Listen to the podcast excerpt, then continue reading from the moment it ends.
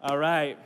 Uh, as Gabrielle shared, Mark chapter 6, verse 30 through 44. This is a, a section of scripture kind of jumping back into the story that we left off of a couple weeks ago. Um, and I'm just going to start reading in verse 30 and we'll go straight through that story. I'll preach it, we'll respond to it in worship. this is what the gospel writer Mark says. He says, The apostles returned to Jesus and told him all that they had done and taught. And he said to them, Come away by yourselves to a desolate place and rest a while. For many were coming and going, and they had no leisure even to eat. And they went away in the boat to a desolate place by themselves. Now, many saw them going and recognized them, and they ran there on foot from all the towns and got there ahead of them. And when he went ashore, he saw a great crowd, and he had compassion on them because they were like sheep without a shepherd. And he began to teach them many things. And when it grew late, his disciples came to him and said, This is a desolate place, and the hour is now late. Send them away to go into the surrounding countryside and villages and buy them uh, something to eat. But he answered them, You give something to you give them something to eat. And he said to Jesus, they said to Jesus, Shall we go and buy 200 denarii worth of bread and give it to them to eat? And Jesus said to them, How many loaves do you have? Go and see. And when they had found out, they said, Five loaves and two fish. Then he commanded them all to sit down in groups on the green grass. So they sat down in groups by hundreds and by fifties. And taking the five loaves and the two fish, Jesus looked up to heaven, said a blessing, and broke the loaves and gave them to the disciples to set before the people. And he divided the two fish among them all.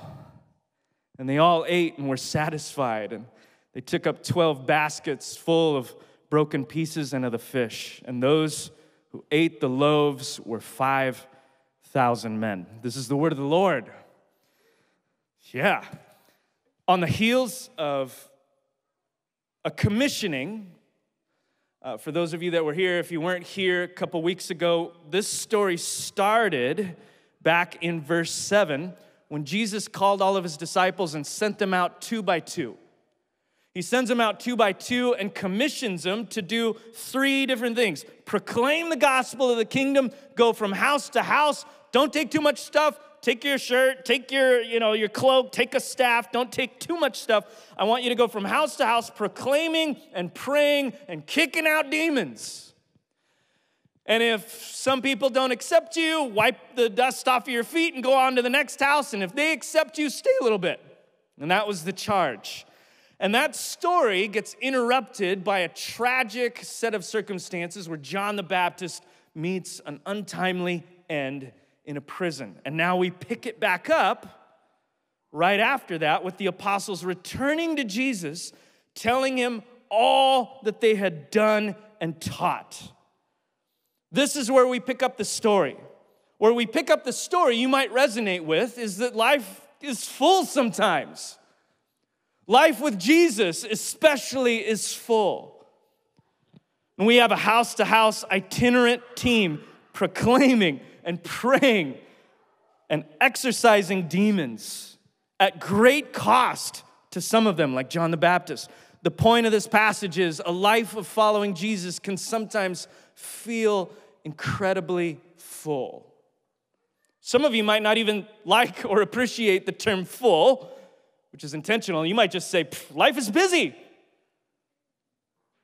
Life is packed, it's too full. And if you notice, if you go through that list that the apostles were, were commissioned by Jesus to do, it's almost all good stuff, isn't it? That's probably what marks a lot of our lives in here. We're doing a lot of stuff, and probably, to be honest, a lot of it is good things. And we see at the very beginning of the story, good things are happening. Against all odds, the church of Jesus Christ is advancing, and the disciples, even apart from Jesus, are doing some pretty cool stuff. They're casting out demons, they're healing the sick, they're praying, they're proclaiming the kingdom, and things are happening in their midst. They come back to tell Jesus, This is awesome! Sometimes when life is full, it's usually, at least in my experience, perhaps in yours, full of a lot of good things. Ministry that we're supposed to do, responsibilities that we've taken on, opportunities that we're faced with. And herein lies the great paradox of Christian living, this thing that we're trying to do together of following this Messiah, Jesus Christ. Herein lies the paradox of Christian living. Most of what derails your soul will come from good things. It's not like most of us in this room woke up this morning on our way to church contemplating whether we were going to rob a bank, right? We don't just wake up in the morning, you know, uh, steeped in vices. What derails the soul is often an imbalance of pretty good things. For some of you, you might be a brand new Christian. Maybe you were one of those that got baptized a few months ago. And as is the case with brand new Christians, there's this fresh passion to follow the Lord. You're like, oh, I just left my old life. I just discovered a new life in Jesus. Let me sign up for everything that the church does for all of eternity. For some of you, maybe that's not your situation. Maybe you just have a restless apostolic personality. You're like, you're just like starting stuff. You want to get busy, you want to do stuff for the Lord, and as soon as you start one thing, you want to start another. It's not even a personality thing, it's just the cultural milieu that we find ourselves in. Where hundreds of people, thousands of people right now are starting to step out of their homes and go to Trader Joe's. There's a sense of our city opening up, the world opening up, businesses are branching out remote learning has created more opportunities than we had before. And so, maybe in the middle of all that we've been through in a year and a half, there's also this sense of maybe nervous excitement. Maybe life is going to change, and we're looking at how we can be involved in that. Maybe this is bleeding into our spirituality. Some of us in this room have maybe been questioning a lot of things and there's been a spiritual upheaval for the last year and a half where we're, we're starting to reckon with our own faith, reckon with our place in the church and our place in the city. And we're asking good, deep questions. But all of this coming together means more things to do. Most of what derails the person's soul comes from good things, not necessarily bad things.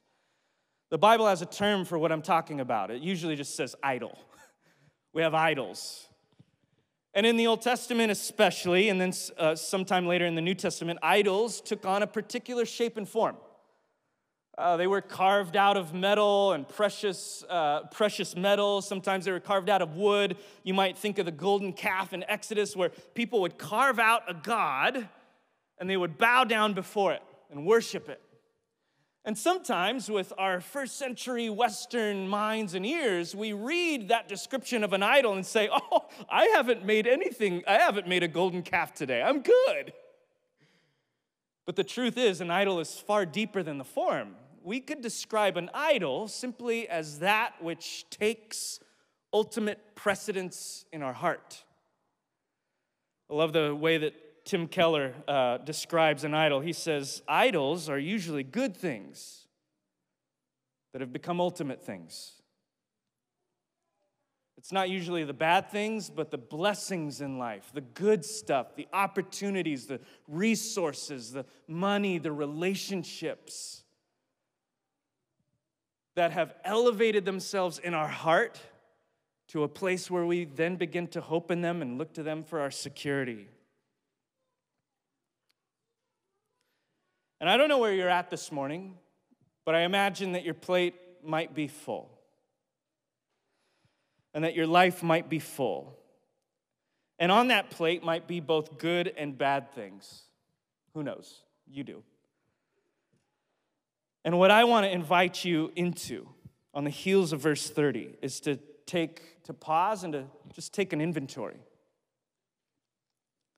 Because I don't know what you're going through or what you have faced, but you do. And I love the psalmist's request in Psalm, I think it's 139 God, examine my heart and see if there's any wayward way within me so that you could lead me in the path of everlasting life. And so I just want to invite you right in this moment to just take a brief inventory of your life.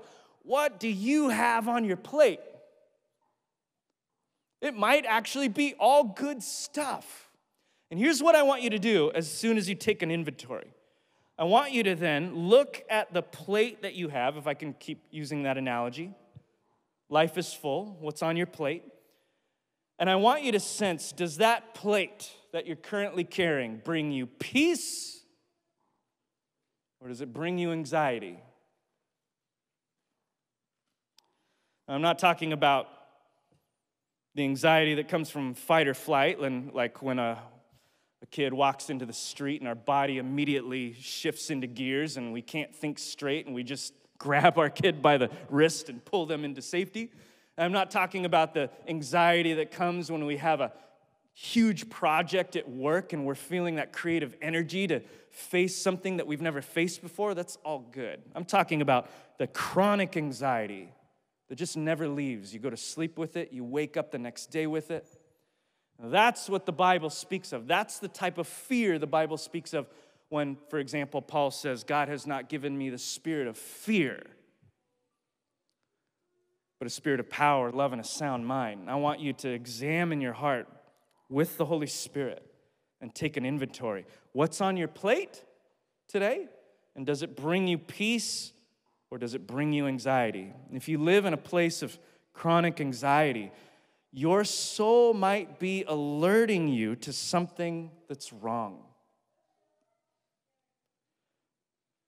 It might be trying to get your attention, like a siren designed by God in the deepest part of who we are. It might be saying, Stop. Unfortunately, in our performance driven culture, tired is often just associated with weakness. Remember being told when I was a kid, pain is just weakness leaving the body. That might be true in some cases but it colors the way that we see our lives. You might be exhausted right now, but you might also not be willing to admit that, even in a church, for fear that people will think that you're weak, you're not spiritual enough, you don't do enough for the Lord, so on and so forth. And it's at this point that I want to turn your eyes to the Messiah that we follow who, when life is full, does what, let's just admit it, what few leaders will do not only for themselves, but for the people following them. Read with me verse 31 through 32. And he said to them, his disciples, Come away by yourselves to a desolate place and rest a while. For many were coming and going, and they had no leisure even to eat. And they went away in the boat to a desolate place by themselves. This is unbelievable. This is incredible. I think growing up, I had trained myself to only spot the words of Jesus that were full of activity and ministry.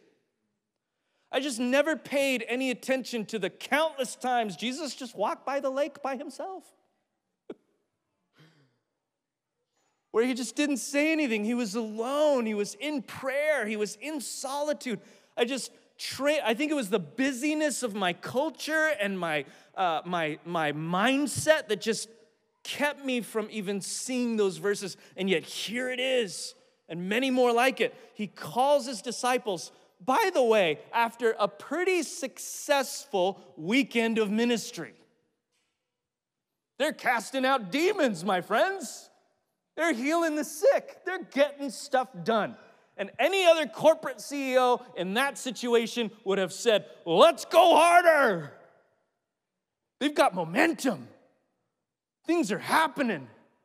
This is a time to move. And the leader of the greatest movement that the world has ever seen, Jesus Christ, then cuts into the momentum and says, You know what? You need a nap. Never underestimate the spiritual significance of a nap and a snack. Amen. For many were coming and going, and they had no leisure even to eat.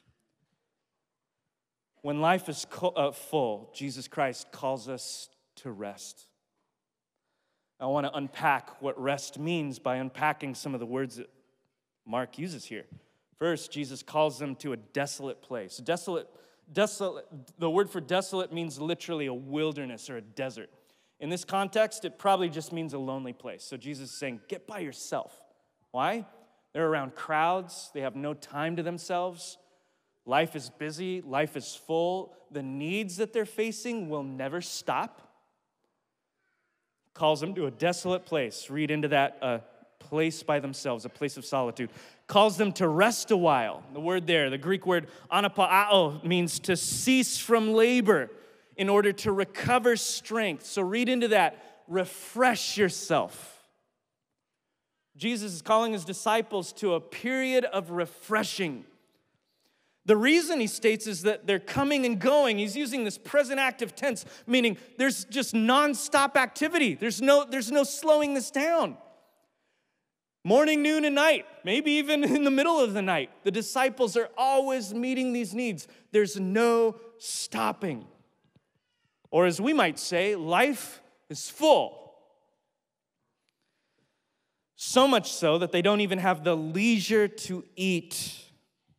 That word for leisure means a, a block of time or an opportunity. I want you to read into that margin, dead space. The point of this passage is that Jesus is interrupting good activity. They're not doing anything wrong, they're expanding the kingdom. They're actually obeying the words of Jesus. And Jesus himself interrupts good activity so that they can create margin and rest in a place of solitude. So here's what we mean by rest, using, using the words that Jesus is, uh, is throwing at his disciples. When you hear rest, I don't just want you to think taking a nap, although that might be a form of rest for some of you. For others, it's not. What I want you to hear when Jesus uses the word rest is replenishment. You're being filled somehow. For some people, that means you need to Go home and take a 30 minute power nap. That's not a power nap, huh? 10 minutes is a power nap. 30 minutes is like a extended. Anyway.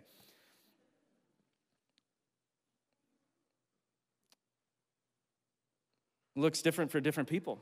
For some people struggling with, with depression, maybe sleeping is, is the wrong way to go. Maybe for them, replenishment means taking a hike, getting some sunlight, but make no mistake, when Jesus tells them to rest, he's wanting them to be replenished with life.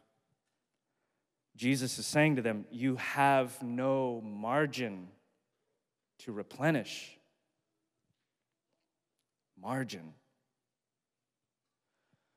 Really love that word margin because I love books. And margin is often that phrase used to the, the negative space around the text of a book, right? You got the text in the middle of the book, got my Bible right here, and then right on the edges there, on the outskirts, is dead space. It's just, it's just empty space. That's margin. And if you uh, geek out on typography and type and all of that stuff, uh, which I don't expect you to do, I'm weird, really weird that way. But if you study that stuff, you see that margin in, in book design is really important. If you don't have enough of it, the book feels crowded. It's hard to read. And without margin in our own lives, our lives will feel crowded. And Jesus, on the heels of great ministry, is telling his disciples, You need more margin. Come away by yourself, find a desolate place, because you haven't even had the margin to eat. Dr. Richard A. Swenson, who wrote a book called Margin, argues that burnout, which some of you are facing right now, or have experienced recently, or are on the verge of experiencing, uh, we sometimes think that burnout just comes from working too hard or working too long. Swenson, Dr. Swenson argues actually the opposite. He says burnout is not necessarily caused by working hard or even too much, but it comes when too much margin is lacking over a period of time. He would go on to say that stress is often more affected by uh, the psychological than the physical. And he would go on to say, uh, physical hard work, for example, is not really a stressor at all as long as one has some control over it. A person can work 12 hours a day, six days a week for an entire life at physical labor and suffer no ill effects as long as that person has some decision control over the work schedule. Margin. Uh, doctor's just saying what Jesus has been saying to his disciples for a long time. I know good stuff is happening, but you need to carve out some space slow down and to rest. And if rest means replenishment, what I want to ask you today is what does replenishment look like for you? Because it's, it's at this point, I, I, am not going to just give you three ways to rest, because we're all different people. Every single one of us is going to be different in this regard. Rather, I want to give you an analogy to think through what replenishment like, might look like. One of my close friends used to keep me accountable to this by likening it to cylinders in an engine. Or if this works better for you, kind of those water reservoirs. Water rushes through the reservoir, creates energy. I like the engine better. And he's like, Chris, imagine your soul as a six cylinder engine. And I was like, I imagine it more like a V8 small block, but whatever, we'll go with the six, uh, whatever. Okay, six cylinders. He says, Those six cylinders, that's how God made you. And I want you to identify each of those cylinders. Each one is something that is life giving to you. I want you to identify six of them.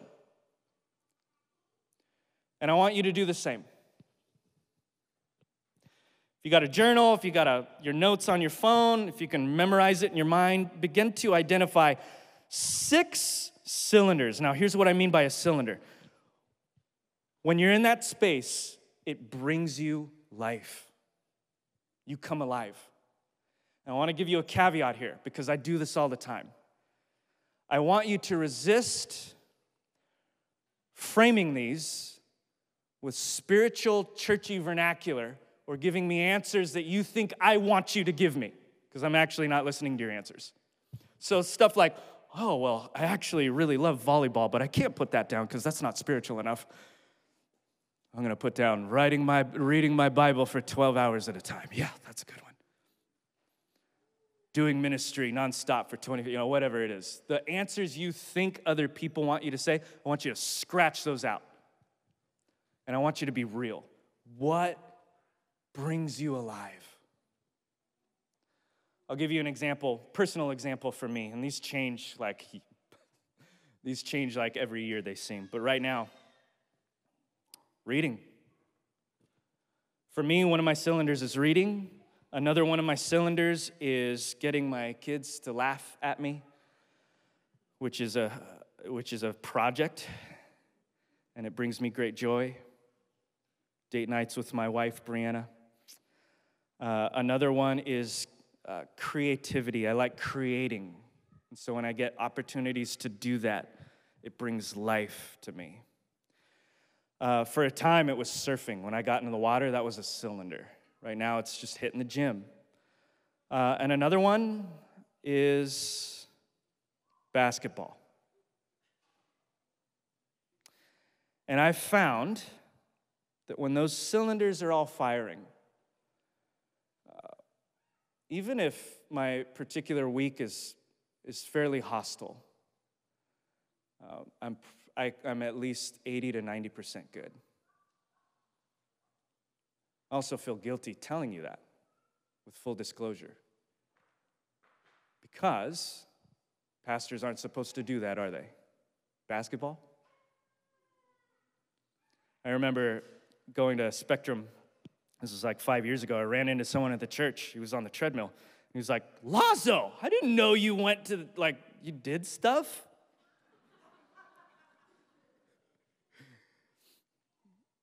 And I use myself as, as an example. I think he thought I like spent most of my time with candles at the monastery or whatever. But I'm like, yeah, I go to the grocery store and like pump gas in my car and all sorts of stuff.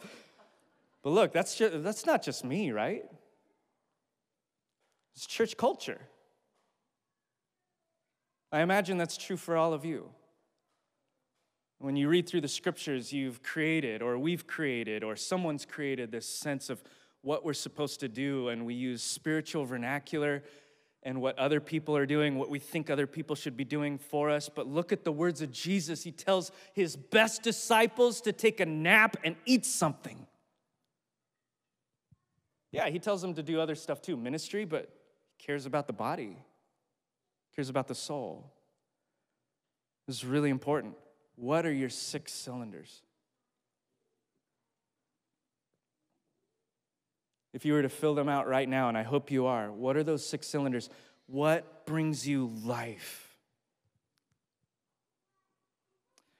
My follow up question, and you can only do this when you have that, those, six uh, uh, those six cylinders identified, are they all firing? In my life, sometimes all six are firing, sometimes five are firing, sometimes four, sometimes one or two.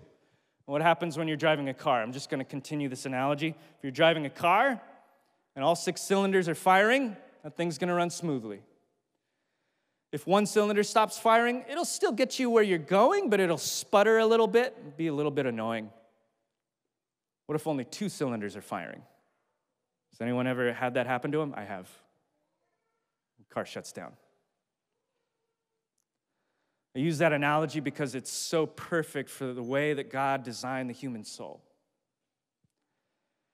And God is going to call you to ministry. He's going to call you to deep responsibility. He's going to call you to church community. He's going to call you to all of those things. But He also calls you to joy and delight and Sabbath rest.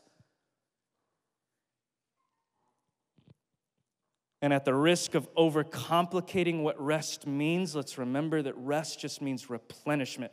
And as the gospel writer Luke would remind us, if our fathers, being evil, will still give us a loaf of bread instead of a snake, how much more so will our Heavenly Father give us good things to those that ask? God loves you guys. He loves you. And some of you are spinning your wheels because you're spinning your wheels trying to prove to Him that you love Him. He doesn't need you to spin your wheels. For some of you, maybe all of you. I'm just going to go with that last one. All of you. Jesus is inviting you to something radically different than what the world's scripts have been in your life. Come away by yourself to a lonely place and rest. Jesus interrupts their activity to carve out margins so that they can rest in solitude. And perhaps for some of us, we have these idols cloaked in spiritual language and churchy vernacular that are there to make our idolatry more acceptable. But Jesus is saying to us today, on the 4th of July, your idols are not acceptable. I love you too much and I want you for myself. Come away. My last point is that rest sustains us for the deepest kinds of ministry.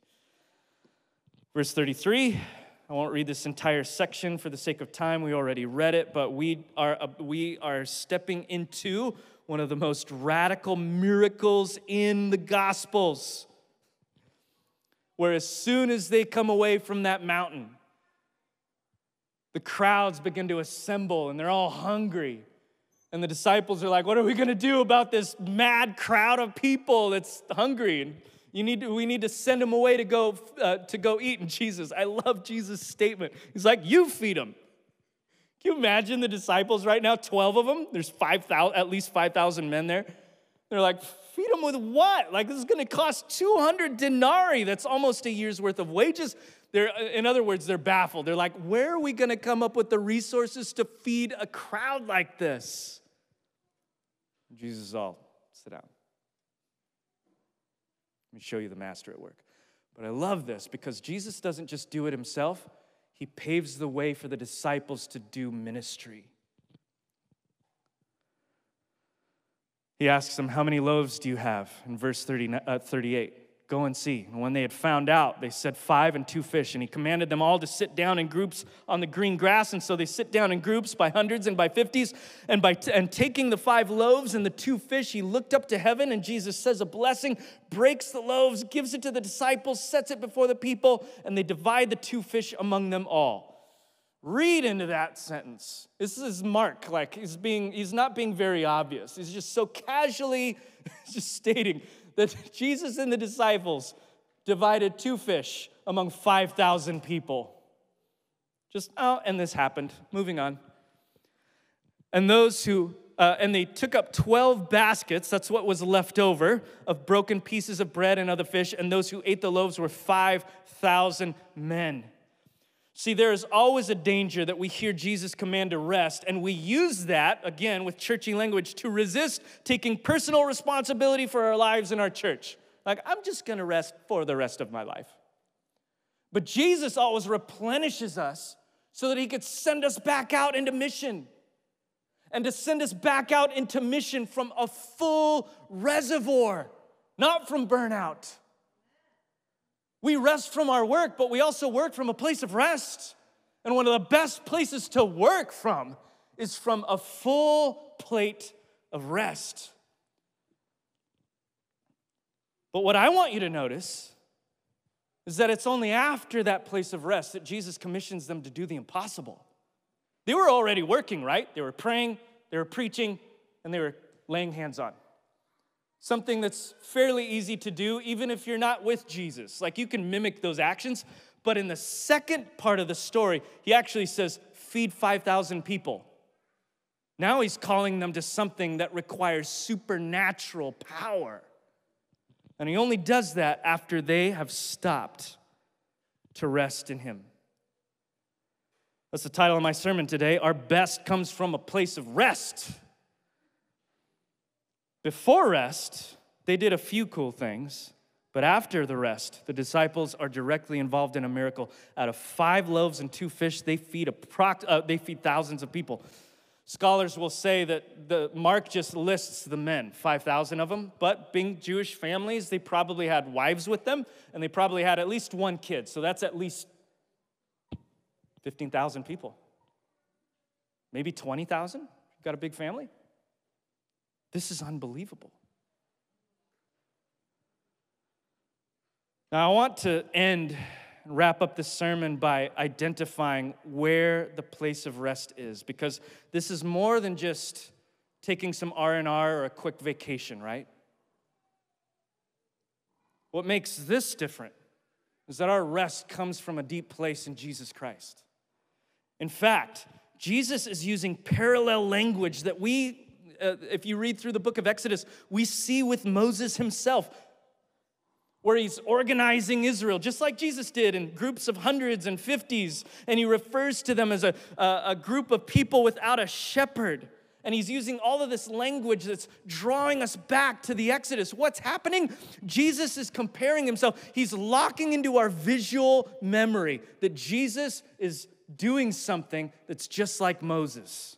What did Moses do? He rescued people from slavery and brought them into the promised land. Jesus is making a subtle case for himself. He's saying, I'm the better Moses.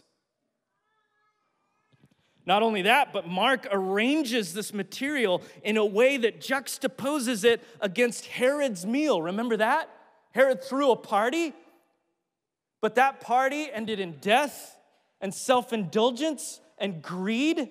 And Jesus' party ends up showing that he is the true shepherd king of Israel who can feed a crowd.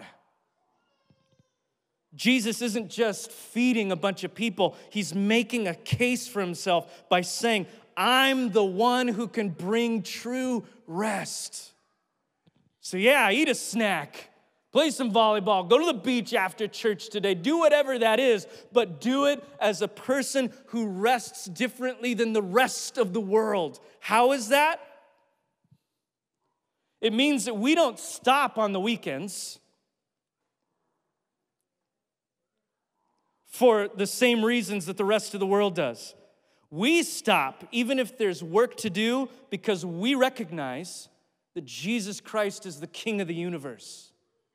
And even if I do sleep on Saturday, even if I do carve out some margin to be with some friends, even if you do uh, stop or fail or drop the ball, the universe will continue and Jesus is still in control. That's where our rest comes from. It comes from the kingship of Jesus Christ, who says to us, I don't need you to run the universe. I don't need you to expand the kingdom. I want you. And I'm calling you to ride shotgun in my vehicle as we do it together. But the requirements are you remember who's God. I am, you're not. Come away by yourself and rest a while. Or as you would say in Matthew 11, verse 28, Come to me, all who labor and are heavy laden, and I will give you rest. I'm going to ask uh, Andrea and Mackenzie to come back up here as we sing together. And as we do, I want to give you a contemplative practice to guide our initial time of worship. And that's to go back to those six cylinders. Do you know what your six cylinders are? What's God inviting you into? And to make it as simple as possible, I want you to focus on one thing this week. What's one thing you can do to slow down and to replenish your soul? Or maybe a different question for you is what's one thing you can say no to? It's probably going to be a good thing, but what's one good thing you can say no to in order to be still before the Lord? And how can you be more aware of God's presence in those moments? As we respond to God in worship through song, want to uh, draw your attention to the communion packets to both sides of the building, also outside on the uh, black table out there, to remind yourself that Jesus Christ is King. Every time we take of the bread and we take of the cup, we're reminding ourselves that Jesus Christ died on the cross, He rose from the dead. And as Romans chapter 1 would say, He has been declared the Son of God and the King of the universe by the resurrection from the dead. So we're not just eating a snack, we're proclaiming that too with the rest of the saints. Jesus is in control, and if He's in control of the universe, He can be in control of my, uh, my life as well. There's space in the building if you want to kneel on the carpets in solitude, if you want to get in front of your seat, if you want to go off to the corner, whatever you want to do. Let's carve out space and be with Jesus as he ministers to us in the way that only he can. Amen. Amen.